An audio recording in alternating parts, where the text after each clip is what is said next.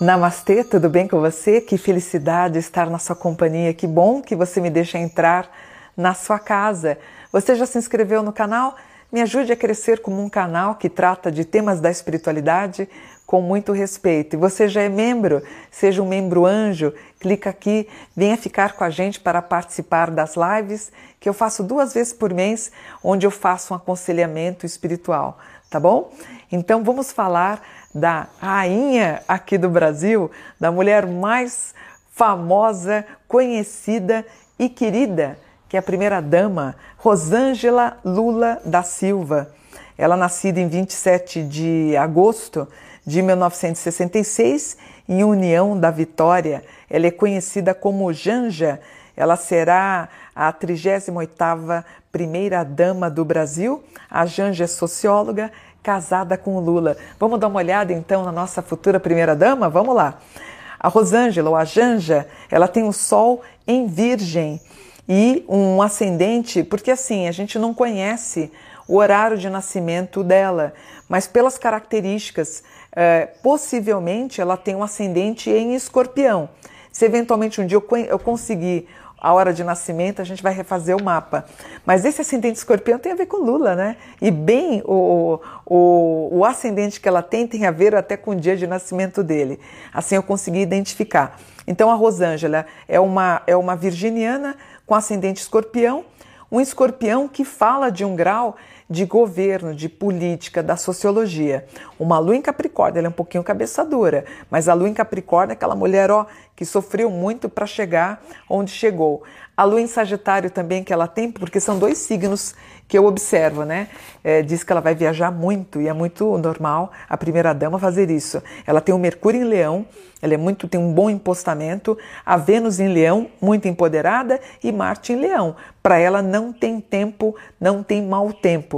E ela tem um Leão também, inclusive com aspectos de casamento e acabou casando. É, o Lula foi sempre foi o ídolo dela, né? E ela ela se filiou ao PT muito cedo sempre participava das reuniões e tudo mais, foi visitá-lo na, na prisão, acabaram se apaixonando, parece que foi um pouco antes, e acabaram casando. Ela é uma super parceira, né? um Júpiter em Câncer, Saturno em Peixes, uma mulher que tem a sua religião forte, embora as pessoas acham que quem é de esquerda não tem religião. Saturno em Peixes, Peixes rege Jesus Cristo, ela provavelmente tem os santos, os arcanjos, Jesus, a Virgem Maria, como patronos da casa dela e da vida dela. Um Urano em Virgem já consagraria a ideia que ela não teria filhos. O Netuno Escorpião, a praia, um local onde o casal sempre vai conseguir dar uma descansada.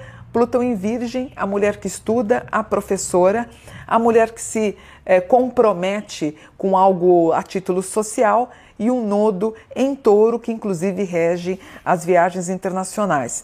Então eu tenho aqui, olha, inclusive ela casada com a alma gêmea dela e vão ficar juntos aí até o fim.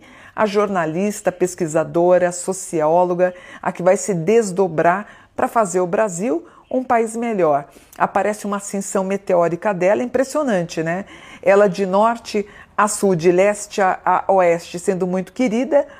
Ela tem muito grau 13, que pode se referir também a, ao número do, do PT e eu tenho aqui um bom condicionamento físico, uma vida longa. A casa 6, que é a casa da saúde, eu tenho um Ares, ela com muito vigor.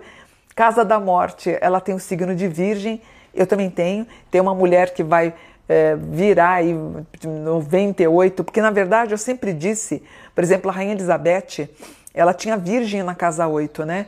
E o, eu, o que eu soube é que se ela tivesse feito exercícios físicos, ela passaria dos 100 anos. Então, conselho que eu dou para a Janja, bastante exercício físico para que esse virgem ela consiga aí passar dos 100 anos, tá? Sol na 10, Lua na 3, a professora, a educadora, Mercúrio e Vênus na 10, uma pessoa que pega o microfone vai falar muito bem, Marte na 9, fazendo um bom trabalho social, Júpiter na 9, um bom trabalho, Saturno na 5, muito amadurecida. Urano na 11 me dá uma mulher com comprometimento com o governo. Netuno na 12, o refúgio dela é praia litoral.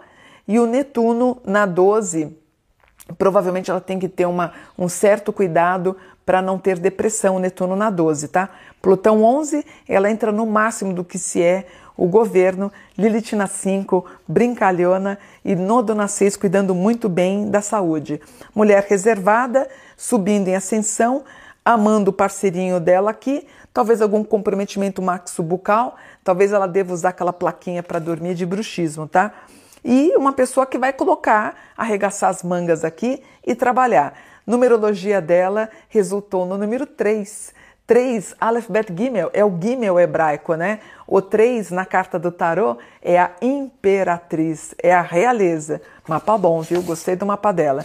Em de 23, a Rosângela, a Janja, ganha autoridade, ela começa a ganhar autoridade a partir de dezembro, ela entendendo como é que todo esse mecanismo funciona, é, é um trânsito que ela vai ficar melhor em 2024 e um trânsito que dá, é um trânsito de ética.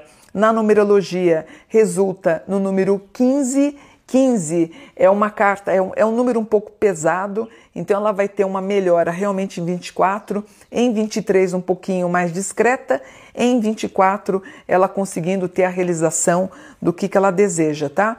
E sempre a história do litoral é bem marcado aqui. A mudança de casa para Brasília, parece que eles moram, acho que em São Paulo, se eu não me engano, né? Eu sei que o Lula tem patrimônio em São Bernardo, mas acho que ela estava morando em São Paulo com ele a gente tem aqui muitas viagens, muito trabalho, ela sempre no palco, microfone na mão, resolvendo tudo, calibrando muito bem e sendo uma boa voz para as mulheres do Brasil.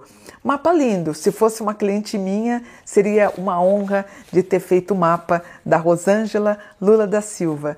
Nós desejamos então à próxima primeira dama todo o sucesso do mundo e que os anjos consigam ajudar a você a realizar todos os planos e os desejos para um Brasil melhor. Namastê, gratidão por um dia de luz.